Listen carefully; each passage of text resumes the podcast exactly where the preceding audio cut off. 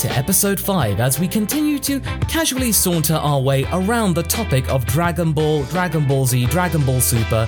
As long as it's got Dragon Ball in it, it's all good. Right here, up on the lookout.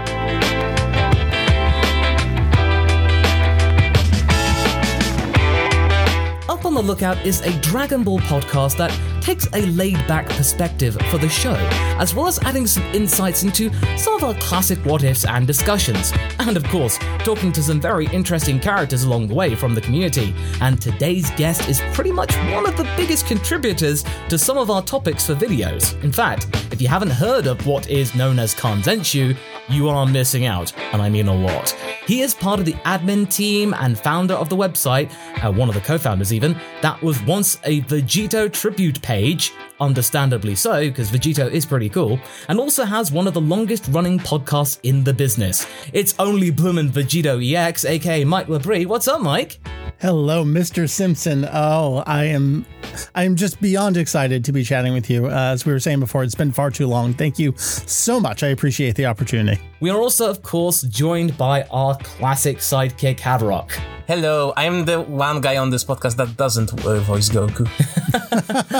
oh, both Haverock and I really uh, look up to Mike and his team for all of the research and stuff like that. And it's been really great to actually see Anime AJ joining your ranks. And incidentally, he actually only lives like 15 minutes away from me. So that's like, so fun. the first time we did meet each other was at like KamehaCon. So it was like we went all the way to Irving, Texas to meet when we could have just gone, I could have just driven down the road. We have lots to talk about as well as just keeping things a little casual today. So if you are enjoying what you're hearing and have been for the last few weeks, do rate and review in your respective countries. I do get to see them now. So it's very much appreciated and it does help spread the word of the podcast. So with that, let's get things started.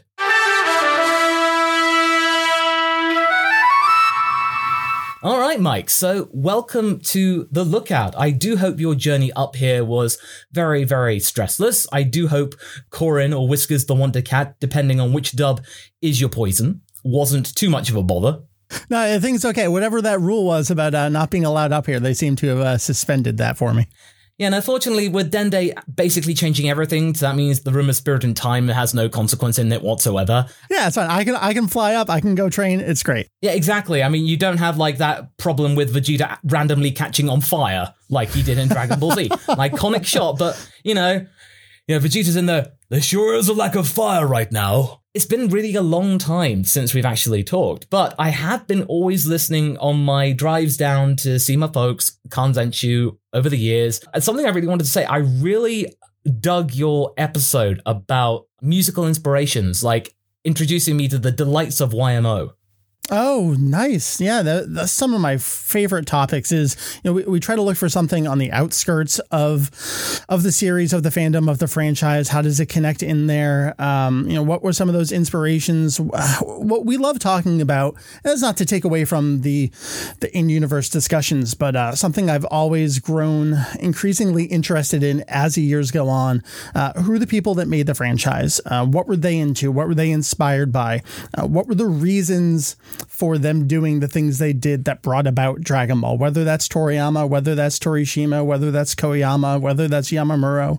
Um, who are these people, first of all? And, um, you know, what makes that person um, who they are? Ever since finding out that, like, you know, with that connection to Behind the Mask and Eric Clapton's version, I just feel like that connection, you just realize, dang, the fact that, the, you know, that seminal album from 1979 is just like, that was made in 79? It feels like more like 1987 or something like that. It's like way ahead of its time you could put it out today it would feel modern and you listen to that you're like oh yeah that that's everything i've heard in the 30 years after that. Yeah of course. Yeah i mean i'll gladly like yeah plug uh, the episode that you guys were talking about but you were definitely right and actually really it does convey the optimism of japan at the time. Like you know it was rising up after world war ii i really strongly urge you all to listen to yellow magic orchestra. You can find it on spotify and all these different places and especially with castalia it definitely sounds like something from Final Fantasy IV or Final Fantasy VI.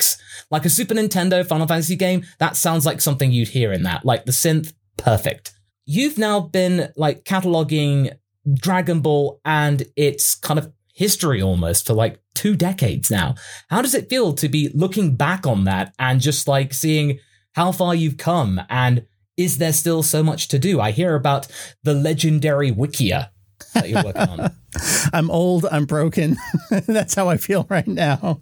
Yeah. I, I, mean, I don't know how much you want to get into the history, but uh, you mentioned it. Yeah. I, I, started my website in January 1998. Uh, started as a links page and I expanded into, I had a little shrine to Vegito. That was my favorite little corner of the website.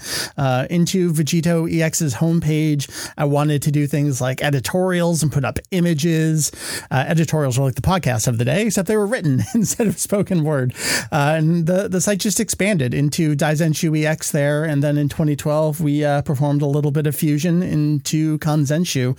Uh, and I've been working at this the whole time. Uh, if it's related to Dragon Ball, we cover it. Mean, we have the standard episode guides, uh, manga chapter guides. Uh, we have a lot of curated guides on the site there as well. Uh, the Gods and Cosmos guide is one of my most favorite recent ones. the Rumor Guide is a, a personal pet project, one of my babies that I've been working on for many years, where we really try to dispel uh, some of the rumors out there with the franchise, um, you know, video games, characters. Um, I mean, the most popular question: Did Toriyama forget lunch? Yes, he did. Well, no, actually, he didn't. But later, he did, and thought he did, and didn't. Uh, you know, all that stuff in there. Uh, I, I, love doing the the in depth research. Um, we have an incredible catalog of uh, archive material. I'm uh, I'm recording down here in my basement. I've converted this room here into I like to call it uh, Kanzenshuu East Coast headquarters. I have multiple bookshelves full of uh, V Jump issues, different versions of the Dragon Ball manga, uh, Saikyo Jump. Uh, the, these giant volumes are threatening to collapse and take me down with them at any moment now. I have bins of old Weekly Shonen Jump and Fresh Jump uh, we truly do have uh, an archive here, and we we really strive to do the fact checking, do the the actual legwork. So when we say this is what's said here, we can say yeah, this is absolutely what it said, and this is the page, and, and this is the release date for this magazine, uh, and this is the context for its release. This is the historical context for what for what we're talking about, uh, and I, I, think that's incredibly important because anyone can say Goku is a Saiyan, and and yeah, okay, but but why? you know what what led up to that? What were the uh, the editorial decisions that led to that along the way? What were the slapdash decisions by Toriyama that led to that along the way? Uh, that's what we're invested in. Uh, the story behind the story. Again, a lot of our discussions with Hav and I, we've definitely really relied on your content. This is something that we really want to touch upon, but in some greater detail. So let's get ourselves over to the mini topic.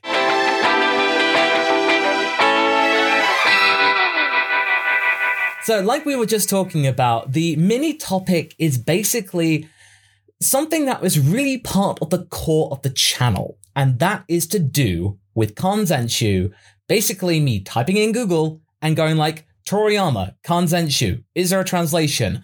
And then initially back in the day when I was really starting out with all these discussions, going like, type, type, type, type, type. Oh, that's oh, God, odd. Oh, Frieza based on land sharks from the domestic bubble in the early 1990s? Dang, okay, nice. I think it was this bit, the, the huge drop with the full color mangas back in 2014. Yep, yep. Toriyama just going like, oh, uh, yeah, the androids, uh, Lapis, Lazuli. What? What? They actually have names? What? What? 2014 was a really, really intense year for backstory. Like, we thought Battle of Gods was like, you know, intense. Like, so Beerus just going, oh yeah, didn't you know there are actually um other universes? You're not the only one. Wait, what? Sorry, sorry, sorry, what? I, uh, uh, I'm sorry. Wait, hey, what? It blew open the door, and Beerus just, well, you know, it's Beerus, he's quite casual because he likes destroying things. Then finding out about the identity of Goku's mother with Gine, that's just like, dang. You know, Dragon Ball Minus was a bit divisive, but it certainly had its moments there. But, Mike, since you're our guest here, over the years, what's been like the bit of Dragon Ball trivia or information that you uh, just made your eyes go like, wait, what? Feel like the the thing that comes to mind, and I, I kind of want to talk about these interviews a little bit, is uh, a lot of people don't necessarily know where they come from, what their purpose is. Uh, the, the, thing that came to mind was Yamoshi, the the original uh, Super Saiyan of legend, which uh, gave birth later to Super Saiyan God. Uh, I know a lot of people confused, think Yamoshi was the original Super Saiyan God, but it's actually no, he was the first Super Saiyan, then went out his spirit out in search of Super Saiyan God. So a lot of these interviews come in things like you mentioned. So the the Dragon Ball manga got an entire re-release in Japan in color. They called it the full color comics. Uh, in the back of those, are a lot of little Toriyama interviews, uh, or there'd be recaps of information. Then he'd get you know about three questions he'd um, be able to answer in there. There's also a magazine that Shueisha puts out in Japan. Right now, it's bi-monthly, has been for a few years, called Saikyo Jump. Uh, there was an interview in there, the the 12 Boo mysteries. Uh, that, maybe I take back Yamoshi and I, I, do that one instead about the no Boo has existed for all time. Actually, Bibidi didn't create him. I love the the retconning of, of information there. Um, these interviews, a lot of people think of them as like, well, who's the interviewer and and why don't they ask these more imp- important questions? Uh, these interviews interviews are not hard hitting investigative journalism. These are all very, very purposeful and curated bits of uh, of what they want you to hear at that exact point in time. So you mentioned Gine earlier. It's really curious how we heard about Gine in Saikyo Jump from Naho Oishi, who wrote episode of Bardock, and Toriyama right ahead of the release of Jaco the Galactic Patrolman, the collected edition, which is where Dragon Ball Minus was published, which is where Gine comes from. These are all promotional pieces. They're not really interviews. They're, they're all meant to promote something coming down the line going back to Saikyo Jump, there's a there's a series of interviews about scouters, and they happen to mention that there's the the tr- traditional types, but there's also the like the visor types that go across. And at the time, it was like, okay, that's that's an interesting piece of information. Who really cares about that? Then we come to see in Resurrection F, um, was it Tagoma that has that exact same kind of thing. And if you you trace back when these things are said, they all seem to be either Shueisha saying mention this because this is what we're releasing it's Toriyama is working on something at that point in time, and we don't know that he's doing that yet, and we're going to see it in a few months' time. And what I really like about the the the drop of Yamoshi is that we know that for whatever that movie in 2018 was going to be, they had a couple ideas. It wasn't that Toriyama said, I'm going to do a Broly movie. It was actually that the editorial staff came and said, here are these ideas. These are the ones we're thinking about doing. And I know myself and a lot of other people were convinced that movie was going to be Goku versus Yamoshi or Yamoshi found him. Especially after the first trailer dropped, you feel like, oh, like Goku just comes up and then just sees Yamoshi say, Oh, you're cool. I want to fight you. Son Goku, you are now the strongest Saiyan in this timeline. I wish to test my mettle and strength against your present day power. Yeah, see if you're truly worthy of Super Saiyan God. Neat. well, and it turns out that wasn't what that was. However, I'm fairly convinced on the cutting room floor, one of those potential ideas was probably a Yamoshi film that we just didn't get because they decided, well, let's do Broly because, of course, we'll make our money on that. Like, that's the obvious decision to do. Um, so that's what I like to talk about with these interviews is that so we get Dr. Gero's son, uh, his back history there. We get a little more back history on uh, Tao Pai Pai and the Crane Hermit. Some of that actually got adapted into Kakarot, the most recent game. Then we got a Gevo name for Dr. Gero's son there. It was really weird playing that game because playing Kakarot was like reading the Kanzenshuu translations archive in a video game. it was super, super bizarre. Again, that's just what I like to talk about with these interviews. They're they're not hard hitting investigative journalism. They are very, very purposeful in what they're telling you and when they're telling you stuff also we feel that Toriyama also is a troll. Yes. A lot of those uh, interviews, I see that people, you know, cite your, uh, like cite Kanzenshuu, Daizenshuu, and the other, other sources and take his answers really seriously when there are uh, instances of him obviously not being serious, you know? Yeah, there's definitely that, and there's also I, I, think maybe we need to do a better job of this. Uh, people will quote things from 15 years ago as if it was said yesterday. Uh, and again, that's something we're really invested in is giving you the historical context on things. Uh, so we're we're really deliberate in listing the publication, listing the release date on something like that. And if we're posting something that is old, uh, we want to let you know that this is not something new. This is actually older, and here's where it comes from. But I do love the fact that about with Toriyama, the fact is though, he can look at Bardock, he can look at Broly, and he goes like, yeah, those guys did really, really well. I want to have a go at that. Like, you know, you know, uh, I just love the fact, I just, I, I envisage that with the Broly movie, Takao Koyama is basically crying himself to sleep at night. it's like, my boy Broly, what has happened? He's too much of a good boy. He's meant to be absolute strength. It's like, no, sorry, we get that in Jiren now. Thank you very much. I do appreciate and I do respect Takao Koyama, basically channeling his nine year old boy and going like, I want to create a guy whose power was maximum. At least somebody was having fun with that. but I mean, a couple of my favorite uh, bits of trivia. The first one I know definitely is finding out that Dragon Ball wasn't all that popular because obviously it had gone through a couple of inter- iterations before, like uh, the Adventures on Tongpoo, uh, uh, Dragon Boy. Like it gone through a couple of modifications before Toriyama was uh, gonna be going through and go like, okay, let's try this thing. And I've actually been like going back through Doctor Slump, and uh, I've been seeing a couple of my friends like Geekdom and stuff like that going through, and then just realizing Toriyama really likes to big up himself in Doctor Slump. Like, mm-hmm. You know, the only person more attractive than me is Toriyama and stuff like that. You feel like, okay, this is 20, yeah, Toriyama in his 20s and he's having fun. That's great. But it's also really interesting him actually finally having to actually listen to his editors more because with Dr. Slump, you feel like, okay, it's popular. It's around about the time of the early 80s. That kind of format is kind of really finding its niche, that slice of life motif. Like the time around to when Rumiko Takahashi with Urusei Yatsura. Now seeing him going, okay, we're now going full shonen. So Toriyama's having to modify it.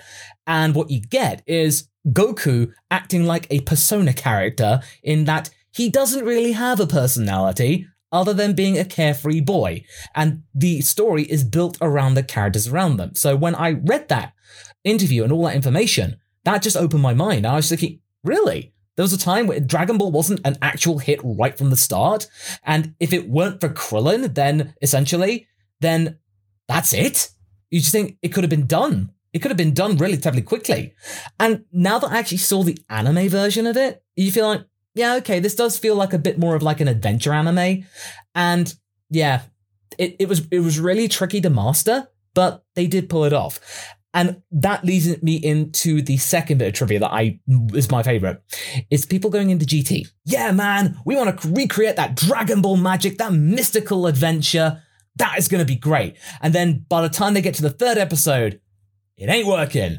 Ah, we're missing a trick here. And yeah, um, so basically they then go about, okay, what, what made Dragon Ball Z popular? Okay, let's go with Baby. It could have died a death within like 13, 26 episodes. So those couple of things about that and how hard it was for GT to actually get it right yeah, that, that blew my that blew my mind, man. But I think uh, we both can agree that one of the best moments is uh, something we call Earthworm Krill. Yes, when basically Toriyama admitted that oh, Krillin doesn't have a nose; he br- he breathes through skin. And I don't know what I like uh, the, the most: the sheer absurd of that, or people taking that super seriously that that moment when uh, you presented that initial brief to me, and then I looked at the everything thing. I'm thinking, that's either inspirational and makes a lot of sense because at least it's based in bio- biology in some way. But then you just think, hang on, Toriyama, are you just getting to basically, you're just rattling through the questions so you can go home? Or if it's done remotely, that they just stop bothering you? I think it's a little of both.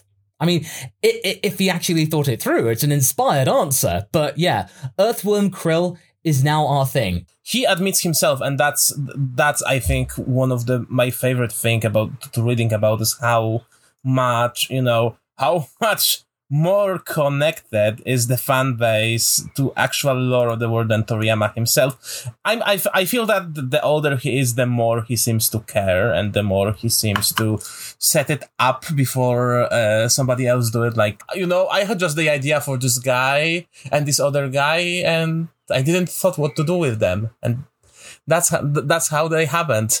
Haverock is completely right because you feel like nowadays his answers are a little bit more measured. Like they feel like, okay, he's actually going back and maybe wanting to tie up loose ends before he might probably retire, pass on the reins more to Toyotaro, who incidentally in the manga, we do talk about the manga sometimes, Mike, and, uh, one thing we're absolutely loving right now, and spoilers by the way, if you've been reading the manga, is that Moro is actually really pressing Goku's buttons in a way he that the Saiyan doesn't like. Would you agree with that, Mike? Uh, you know, from editorial point of view, that that he seems to be more.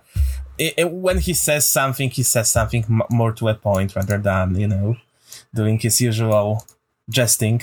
Well, I, I think what you'll notice is, uh, and we have a few of these translations up on the site, kanzenshuu.com. Uh, what what happened around 2008 2009 was very critical for Toriyama. Uh, we know obviously Dragon Ball Evolution happened. Um, what what actually was also happening in Japan at the time was Bandai approached uh, Shueisha and Toei. They wanted to do a new series and they couldn't get Toriyama on board. He had no interest at the time.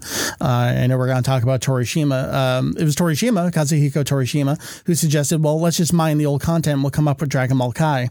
And what happened as time went on, is all these other folks were starting to develop Dragon Ball at that point. You did have Bandai working on Dragon Ball Heroes, uh, and you you did have a completely separate staff. You had Tadayoshi Yamamuro doing the character designs for Battle of Gods. You had a completely separate scriptwriter Yusuke Watanabe writing Battle of Gods, and Toriyama got brought in and said, "No, no, hold up, hold up." Th- this is not Dragon Ball. Uh, and, and, it kind of started there and following Dragon Ball Evolution, where he said they didn't really listen to me. And he really came back around on Dragon Ball. Again, he's done this a, a few times uh, in history. For example, when the Kanzenban were coming out in Japan, the, the red, the condensed down to 34 volumes, the higher paper quality, he reread the, the manga then for the first time, I think, since it ended uh, and did the new cover art. And so now again, uh, 2009 era, Toriyama's coming to it. 2013, especially uh, 2012 into 2013 for Battle of Gods. And he's saying, look, I am the author. This is my series what I say goes now. And and I'll I'll take your ideas, but it's going to have the Toriyama craft on it instead of what everyone else is doing. And so yeah, when when he's asked about in-universe things, you know, we do get the the silly answers, but I think we also get a more uh, a more focused Toriyama, um, a, a Toriyama who really feels some respect for his own work and some some love for his own work in there. That's that's that's a really good answer, Mike. So yeah, thanks for that. Uh, see, that's the good the one good thing that came from Dragon Ball Evolution. Yeah, that that is one thing that basically, yeah, that sheer defiance after being ignored because you feel like when the writer of the screenplay basically apologizes for how bad it was, you know something was bad immediately. I think this is a really good way to kind of round up the mini topic. So now we're going to be going to something like delving back into the history books for those of you who may not necessarily know the time when Dragon Ball may not have just been as abundant, as it were. So let's head over to the main topic.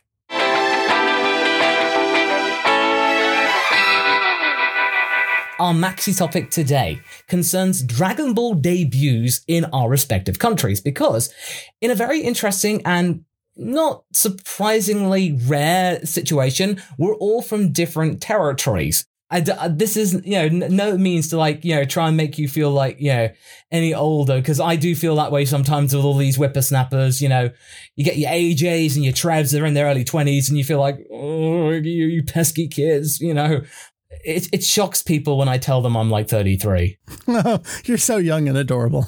Don't worry, that's absolutely fine because like I get that from my wife. I get that from her. She's like, you're nearly 34 this year. You're old, and I'm like shut up, shut up. so don't worry, I hear you, man. But uh, I, I think I'll start this this thing off since uh, in the UK we basically got Dragon Ball on Cartoon Network in the year 2000. I mean, I think there were attempts to bring Dragon Ball into the UK, but they weren't really that pronounced, and it was pretty much you know in keeping when Funimation you know, took over the reins and did everything in house. You know, basically bringing in the Schemmels, the Sabats, and stuff like that. And you had some really interesting adverts for it that really tried to allude that Dragon Ball Z was nothing like you'd ever seen before. Because I'd only started to, at the age of 13, understand what anime was and be you know, googly eyed in front of Sailor Moon when that came out on Fox Kids in like 1998. So it was just like, whoa. Like, and not gonna lie, having a crush on Jupiter when I was like 12. And I'm like, yeah, okay. Every, everybody I knew had a crush on on Sailor Jupiter. Like, seriously. That no, no, no question there. Now, Dragon Ball Z in the UK came out about 2000. It was Sure enough, their advertising campaign did work. It was nothing like I'd seen before. It was just this weird thing of like having the pioneer dub, like the original Blue Ocean, and having this cast, and then it suddenly changes. Because our wait between um episode 53 and 54 we had maybe waiting about like a few months. Nowhere near as much as you guys in america would have had to wait you know. We'll get to that in a second mike. But we we had to wait a little bit but nowhere near as long. But just hearing the difference it was just very jarring.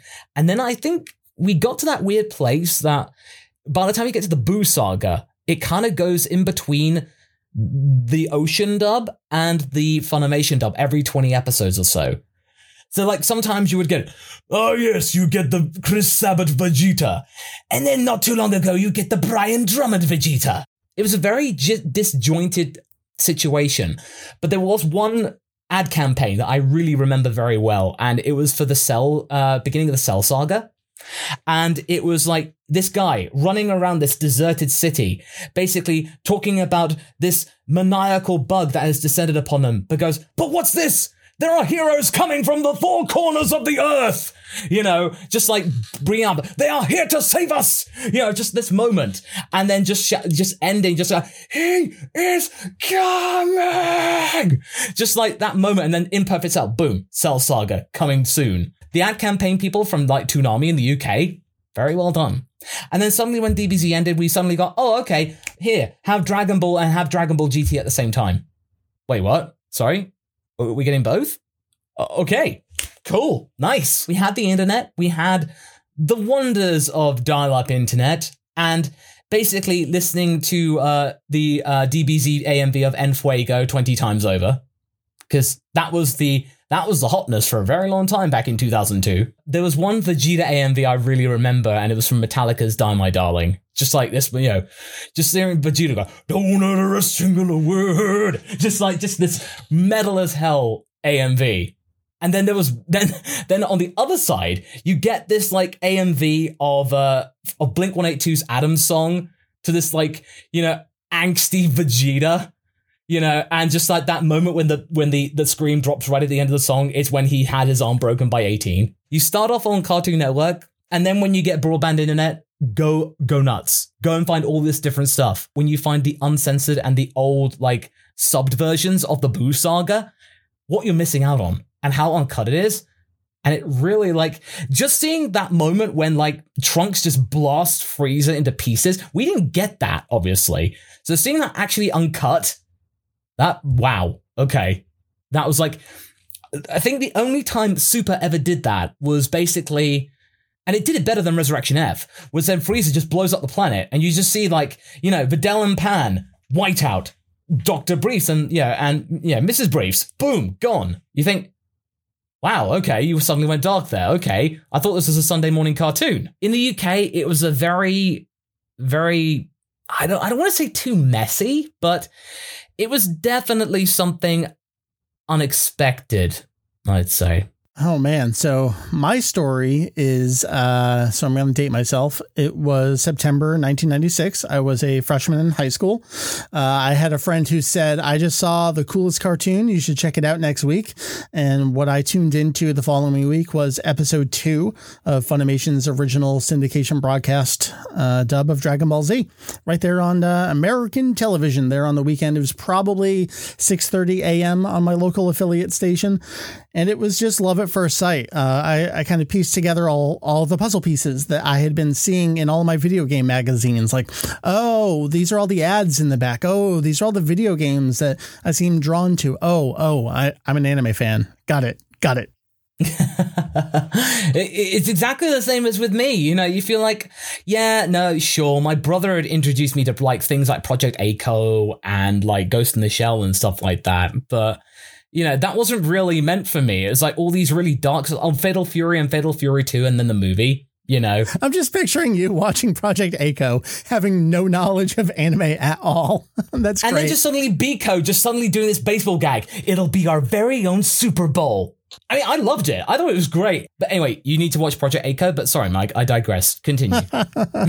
so that I mean, that was basically my story. I, I, fell in love at first sight when I saw it there. Um, I got my first uh, internet connected computer. We did not have broadband yet uh, in 1997, and then by January 1998, I was already uh, working on my website, making links to other sites. Uh, I was following all the big fan sites of the day. I felt like there was nothing I could contribute they already did everything. Uh, everything that you needed to know about Dragon Ball was already online in 1998 because Dragon Ball was over. Dragon Ball GT ended. Uh, was it that November? They were in 1997. Um, the series was over. Everything was documented. All the episodes, all the CDs, everything you wanted to know was done. So I said, I'm just going to link to everyone else. I'm going to be the central resource to to find the best sites. And then you know it was starting um, to really pick up over here in America. There in um, from 96 to 98 that syndication broadcast. This is something that people who who listen to me have probably heard me go on too much about recently, but I feel like there's a bit of revisionist history going on that Dragon Ball wasn't popular until it hit Cartoon Network uh, there later in 1998. Uh, Dragon Ball got an hour long syndication weekend morning time block for a second season a year before Pokemon was on television here in America. Uh, it was a smash success. We had merchandise in all the stores. Uh, just a couple weeks ago, we were digging out all of our boxes. We were trying to clean Kanzenshuu headquarters overseas over here. Uh, we're digging out all of our old figures and fan subs, and I actually just uh, nailed up to the wall uh, the four figures I bought from the the American version of the Super Battle Collection release. We had that all pre Cartoon Network, and that's not to say that it didn't further explode in popularity uh, when it did move to Cartoon Network uh, in fall 1998, and then season three in fall 1999. Of course, it, it, gained more popularity. Dragon Ball was huge, though. I mean, it was already a phenomenon. I was in high school. I moved around a lot. Uh, all of my friend groups were met through Dragon Ball and video games. I mean, it was a thing. Uh, fan sub circuits in high school. I felt like we were, you know, sharing meth with each other in the in the hallways. It was really strange. Like, I got End of Eva. What do you got? Like, uh, I got Android Saga. All right, let's do this. It was it was a great time, man. I think I got the tail end of it in a way because I think I remember the first movie I got was my brother burning onto CD. Uh, again, borrowing. That's the right word. Uh, the first Cooler movie so mm. movie five.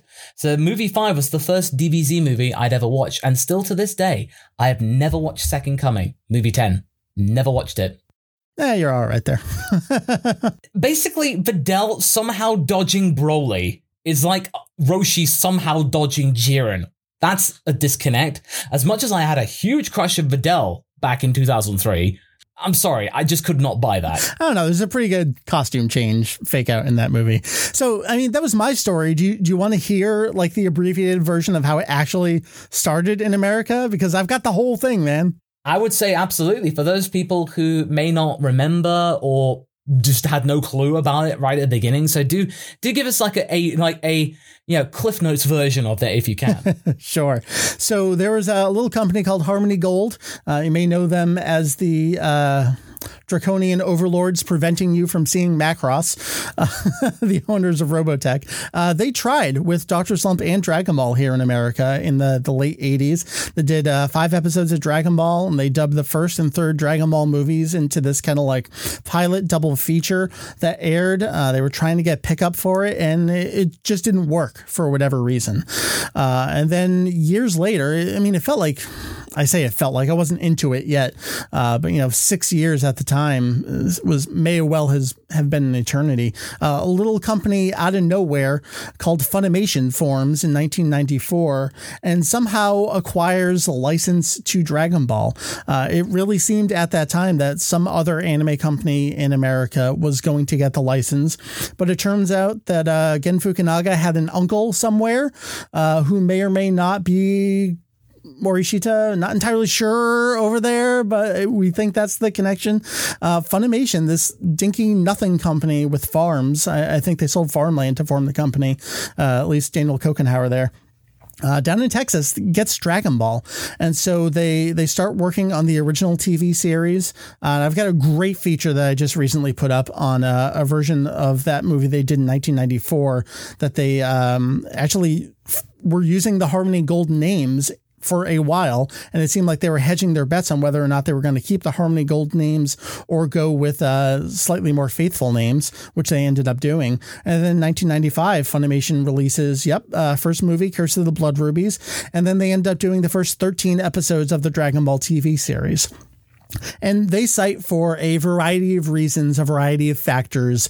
Um, they decided to change course. They were going to do a full 26 uh, going through the 21st Tenkaichi Budokai, but they changed their minds. And in 1996, uh, they turn over to Dragon Ball Z. And we got two seasons of Dragon Ball Z uh, airing in syndication. Uh, that's when they brought on Saban as their distributor. Saban, famous for Mighty Morphin Power Rangers already at this time. And so we get a first season of 26 episodes. It does really well. And we get a, a second season taking us through 53 episodes plus a three part version of Dragon Ball Z Movie 3, The Tree of Might. Um, that airs as its second season. It gets an hour long block, as I mentioned before. This was huge. So we could look forward to getting up um, Saturday or Sunday morning and, and seeing an hour of Dragon Ball.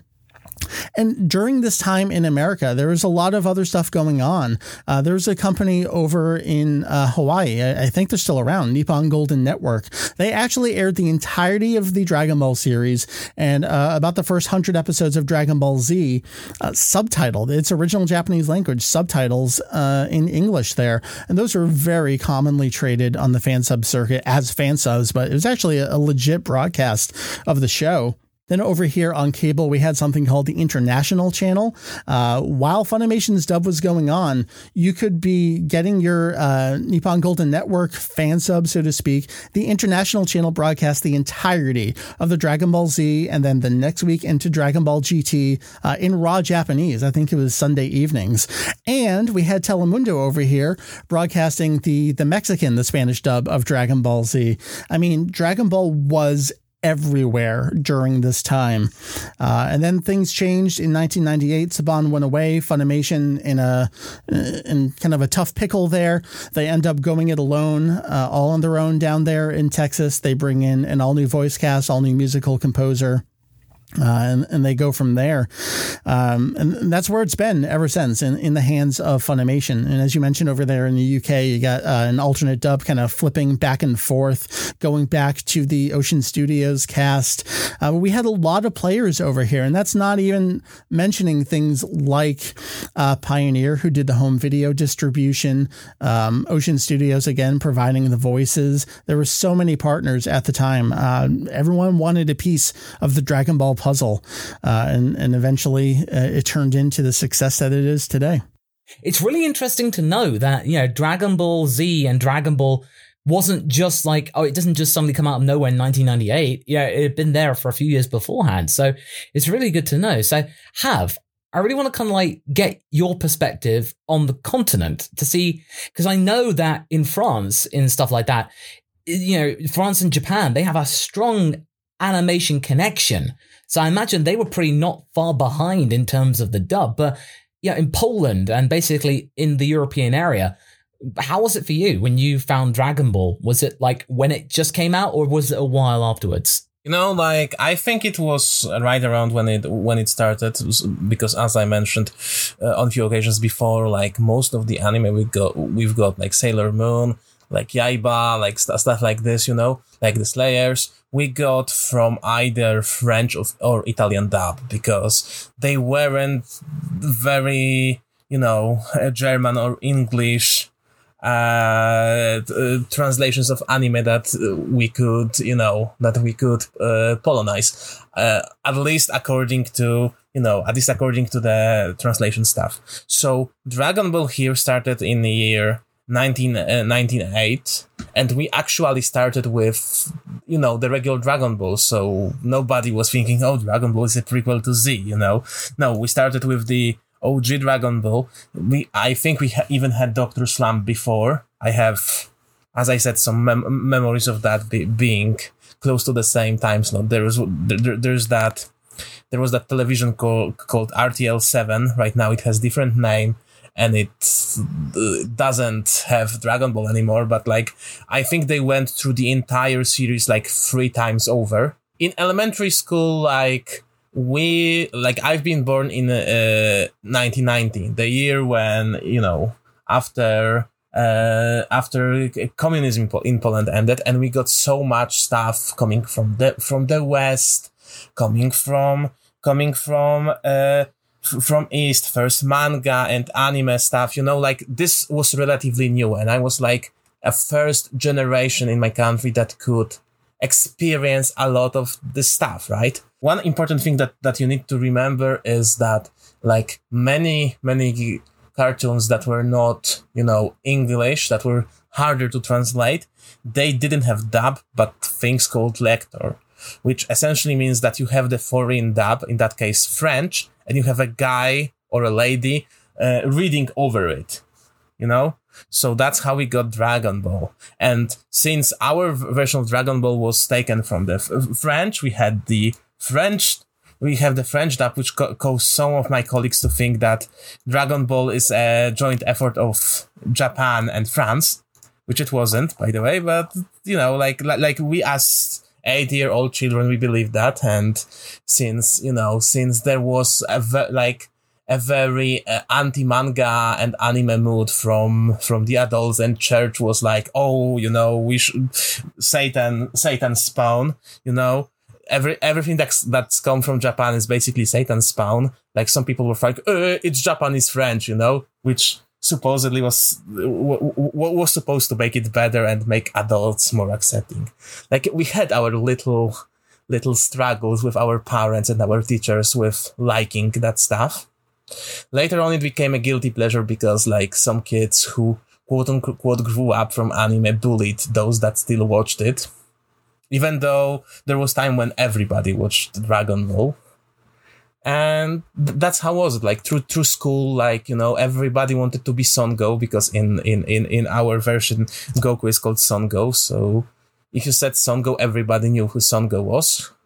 Later on when people got older they pretended that, that they didn't know what is it. Like everyone knew the story but once they got older oh i don't remember the details. No i don't know anything.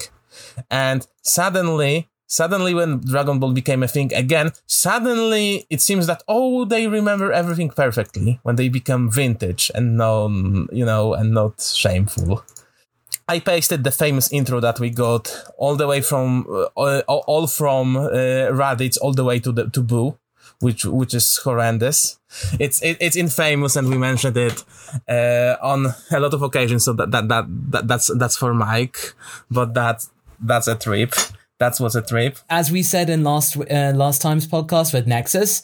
By the way, if you haven't listened to that, it's a really fascinating look at the Dragon Ball fandom in the Americas. Um, basically, this this uh, theme is something that Haverock on almost any occasion he can will link to me in some kind of context, and it makes Recoome and it makes Recoome out to be a main bad guy. Just somehow, it, the majority of it is basically Recoome dunking on Gohan. It's nowhere near as like catchy as like the Canadian the, the Canadian one of like Dragon Ball the ultimate journey. I mean, I dig that song. I actually kind of like it. It's fun. All right, can, can we all agree that "What's My Destiny" Dragon Ball from Italy is the best international, you know, change theme? Also, as the Canadian one, we also had that in original Dragon Dragon Ball, so we had that. And who can forget GT, the Ocean GT, which is Dan Dan, but an extremely literal, trying to save the world. I I dig it. Cause like it's a desperate search all across the unit. Yeah, okay, I dig that. I dig. I actually like that, and I.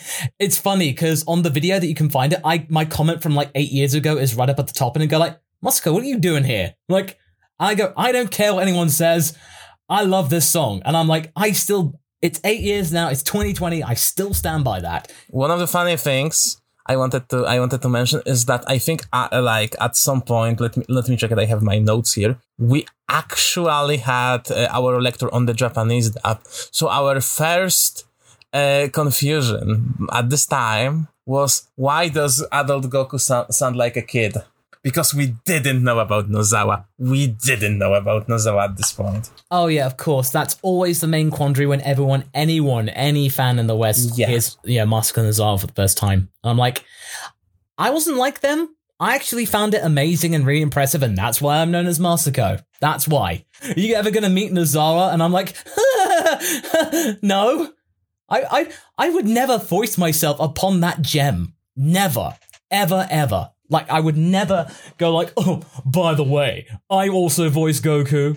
I'm like, okay, no, I would never do that. I, I will just gladly listen to her do a Kamehameha in person and just listen to her talk.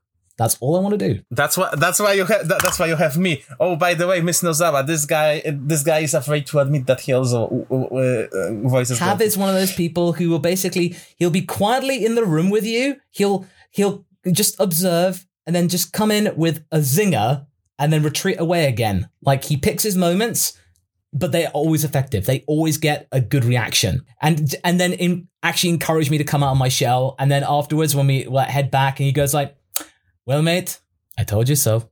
But going back to our main topic, actually, the one story I really remember, and it's one of my favorite videos on the subject, is the Portuguese dub. I love how defiant the producers at SIC were about that dub. Mike, are you familiar with the Portuguese dub at all? Uh, I've seen pieces of it, but uh, absolutely feel free to refresh my memory here. the Portuguese dub from the mainland of Portugal is like, we don't really care about the source material. We like this show. We're just going to throw in all of our in jokes from the channel. Oh, that's right. Is there also like random robot voices in there too? Captain Ginyu sounds like someone from, yeah, an operetta. Mamma mia, no! Frieza just comes up, yeah, almost like turns to the camera and says, By the way, kids, if you've been very good boys, you may watch to the end of the episode, if it's past your bedtime. You know, the bit where you see Yakon for the first time, Bu- Goku goes like, Oh my goodness, it's Miss Portugal 1997! I applaud your bravado here. You get your times where you have censorship and stuff like that, and you know, that's all very well and good, and it's a shame to see it. But when you basically have a network that's just gonna go, we're gonna just make this like we made it ourselves, and to hell with Japan about that. Yeah, that's it's it's just amazing. And how the fact it got me to actually talk to Joao Loy, who is the Japanese Vegeta, or who was for the very longest time up until the Broly movie. That was surreal. Actually, suddenly seeing my metrics in Portugal double overnight. Portuguese Vegeta, not Japanese Vegeta.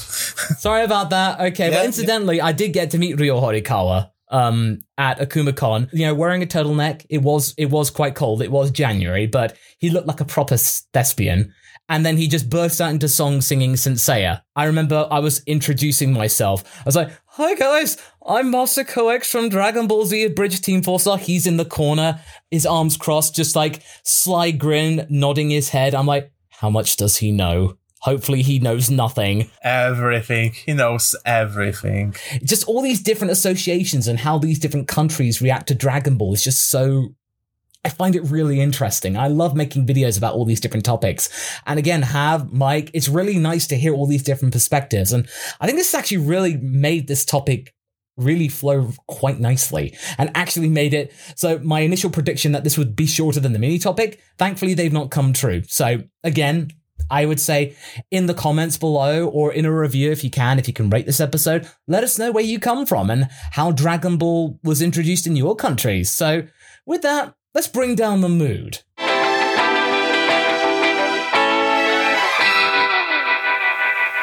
Mike, has there been anything that you've been catching up with Dragon Ball recently? Have you been keeping up with the manga and, uh, of course, uh, the very confused child that is Super Dragon Ball Heroes?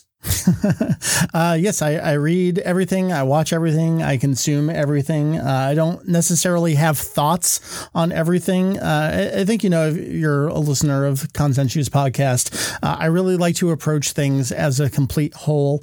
Um, arcs as a whole is the way I like to review things. The Galactic Patrol Prisoner arc has been going for a while now. I kind of expected it to be over.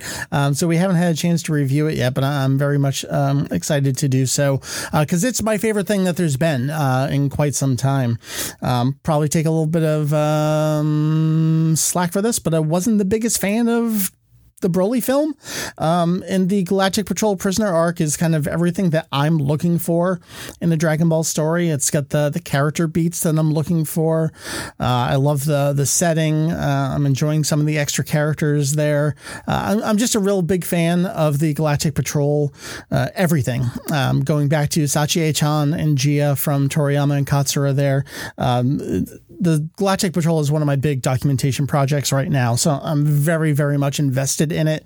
Uh, so I think that's I, I am the biased when it comes to this arc here. Uh, I think that's coloring my view on it a little bit. Um, not afraid to admit that, but um, I, I, think that's kind of where I fall. And Heroes, I mean, Heroes is what it is. It's been going for over a decade at this point.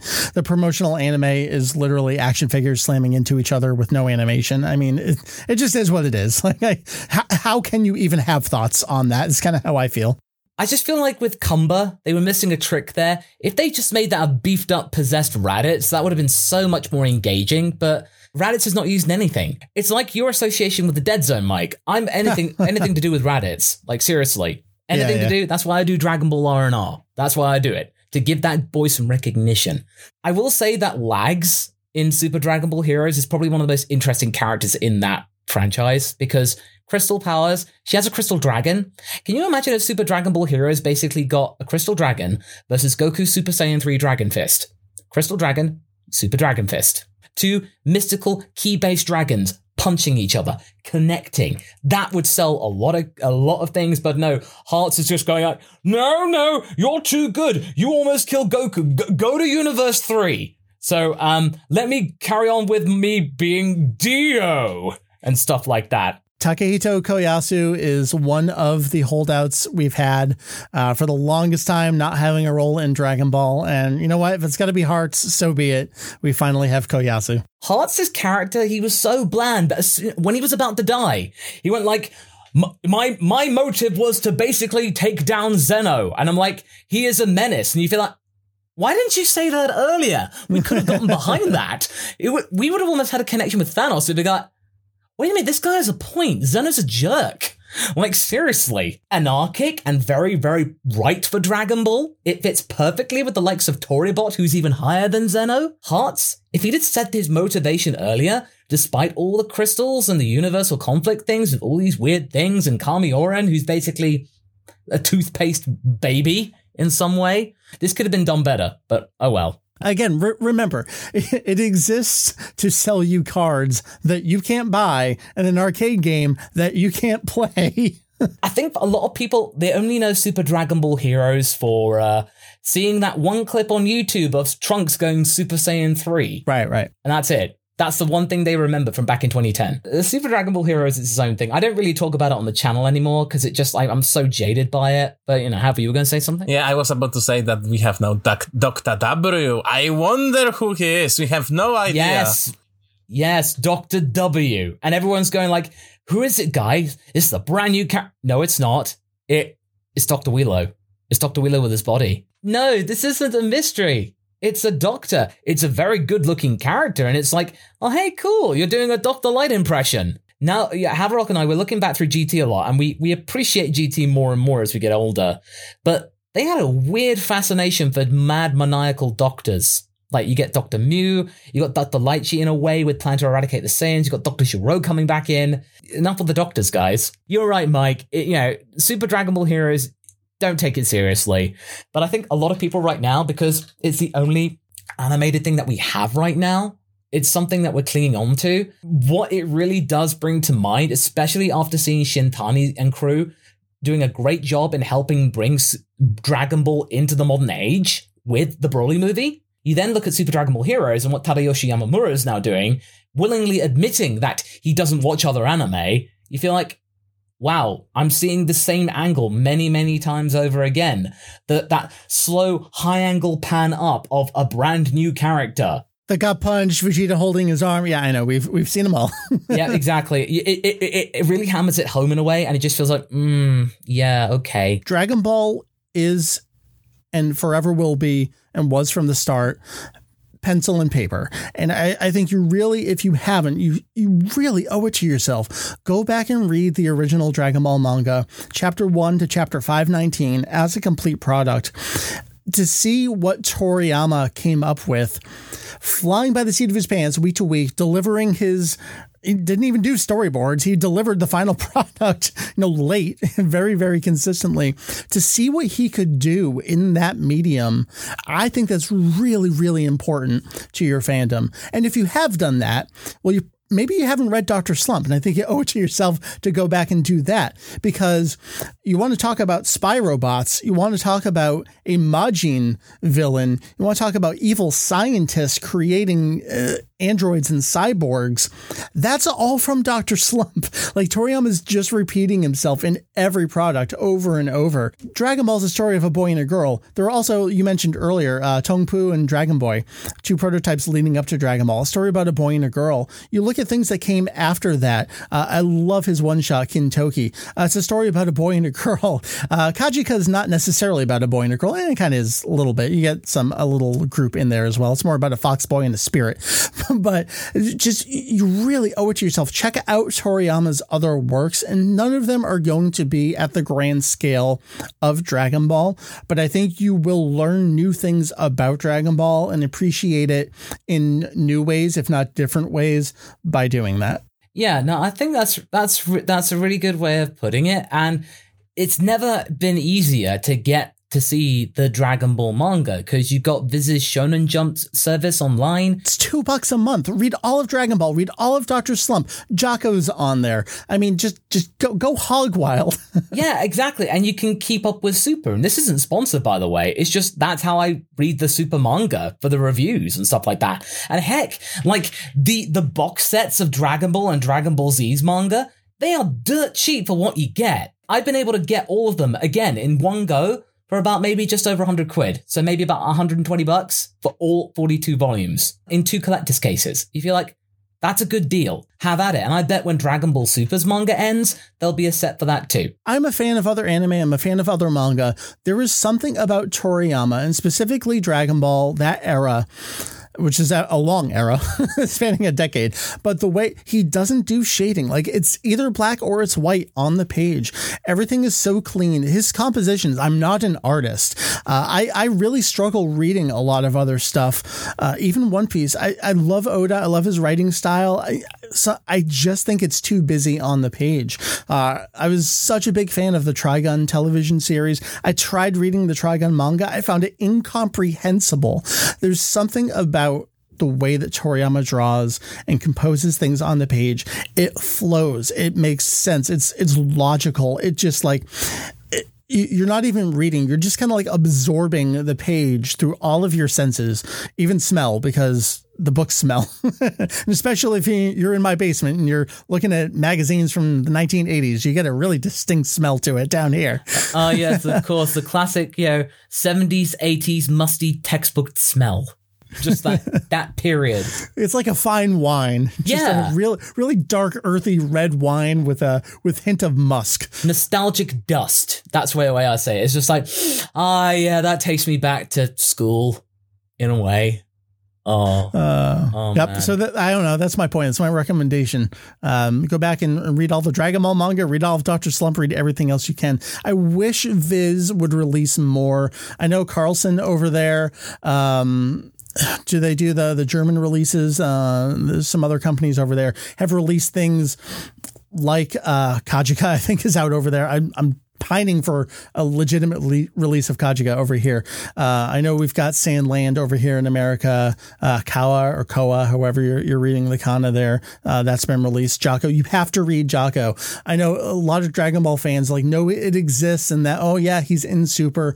Oh my God, read Jaco the Galactic Patrolman. It is independent of the fact that it is an actual prequel, uh, not like Dragon Ball is a, a non prequel to Z. Jaco is a true prequel to Dragon Ball. It's like the epitome of Toriyama. It's that dry humor. There's this scene, I think it's in chapter five of Jaco. This is like oh, this is Toriyama humor. And it's not even funny. As his Jaco looks and he's like, I know what you are. You're is it like you're you're a girl and a dog? And they're like, Yeah. It's not even funny, but I find that so hysterical. Like that's just Toriyama's writing style. It's so dry and it's not random for randomness' sake. I don't know. Go read Jaco. Please read Jaco. No, I, I made I made sure when I found it on Amazon to get a copy. So I do plan to sit down and read it now that we we got a, recently got a puppy. So when I'm like guard, you know, on guarding duty, so I'll just catch up on Jaco while I'm, re- you know, just making sure puppy doesn't try to chew chair legs or anything like that. Well, yeah, so I think we're pretty much good to like be wrapping things up for today's episode. Once again, Mike, I really thank you for joining us today. It's been really insightful as well as just really kind of immersing ourselves in Dragon Ball. It's been far too long. I always enjoy our chats, and uh, I would love to chat more, whether that's uh, your show, my show. Uh, I, I, just love talking Dragon Ball. I love talking history. Uh, I love sharing the things that I've learned in collaboration with uh, my other friends, my comrades, my colleagues at Kanzenshuu. Uh, can I talk about Kanzenshuu just real briefly here? Well, basically, this is the time. This is the time and place for as we're signing off. Basically, for you to plug away. So perfect. I would love to. So, it, Kanzenshuu is a website. I'm not sure if the kids today know what websites are. it's not uh, the way I phrase it is Kanzenshuu is not a podcast. Kanzenshuu is not a forum. Kanzenshuu is not a wiki. Uh, it is a website that has or will soon have all of those things. Um, it, it, dates back, like you mentioned, to I started a little links page in January 1998, uh, and I have made some very, very important and dear friends along the way. Um, what you see now when you go to kanzenshuu.com is multiple decades of hard work, dedication, and love from a small group of friends who do it because we love doing what we do. Kanzenshuu is not our job. Um, no one is paid to work on Kanzenshuu. No one makes any money from Kanzenshuu. We do it because we love Dragon Ball and we love what Toriyama has made. We don't always agree with everything that has been made. We don't necessarily like everything that has been made, but we are extremely invested in sharing everything that we know um, to the best of our ability uh, as professionally as possible. So I would love if if you've never heard of Kanzenshuu, you don't know where to begin, just go to that website, just start clicking around. Uh, we have guides. You can listen to the podcast. You can um, join on the forum and chat with other people. Um, it is at this point, it really has become my life's work, and I'm so proud to work with um, the friends that I do on on that, and uh, we're looking to expand. You mentioned, I, I do want to make a, a, clear delineation. Wikia is a, a very specific thing owned by the the fandom website corporation. We are making a wiki, which is it's just a, a type of technology, um, and it's going to be a part of the website we just want to document everything because we have everything. We have the ability to do so. Uh, and I'm not going to be here forever. My intent is to keep working as long as I live. Um, but we're we're really looking to build something that will um, outlast our own lifetimes. Um, that's Kanzenshuu here up on the lookout. We hope to really do our bit there, as well as what we've been doing on the MasakoX channel. I mean, Haverock and I can certainly attest to that. We really are trying to do our bit to present it in like in a more kind of like laid back situation, but it just means with all these different outlets for all of this information, it means there's something for everyone at whatever kind of approach they wish to take. So it's always good to have options, certainly. And so, on the other hand, you always want to use, you know, trustworthy sources, which Kanzenshuu is definitely. Absolutely. Absolutely. And that's not me just saying that because one of the head honchos is here. That's me actually saying it genuinely. but yeah, no, once again, Mike, thank you for joining us here today. And thank you so much, everyone, for listening. And if you are enjoying what you have heard, then you can either rate and review on your respective podcasting platforms, or you can basically become a caretaker on the lookout. Mr. Popo will give you all the information that you need, just don't break his stuff, by going to marsico.cc slash lookout, and you'll be able to contribute in your own simple way. Once again, thank you all so much for listening, and until the next time, everyone, we do hope you're safe out there, and we hope to hear you and see from you again. ta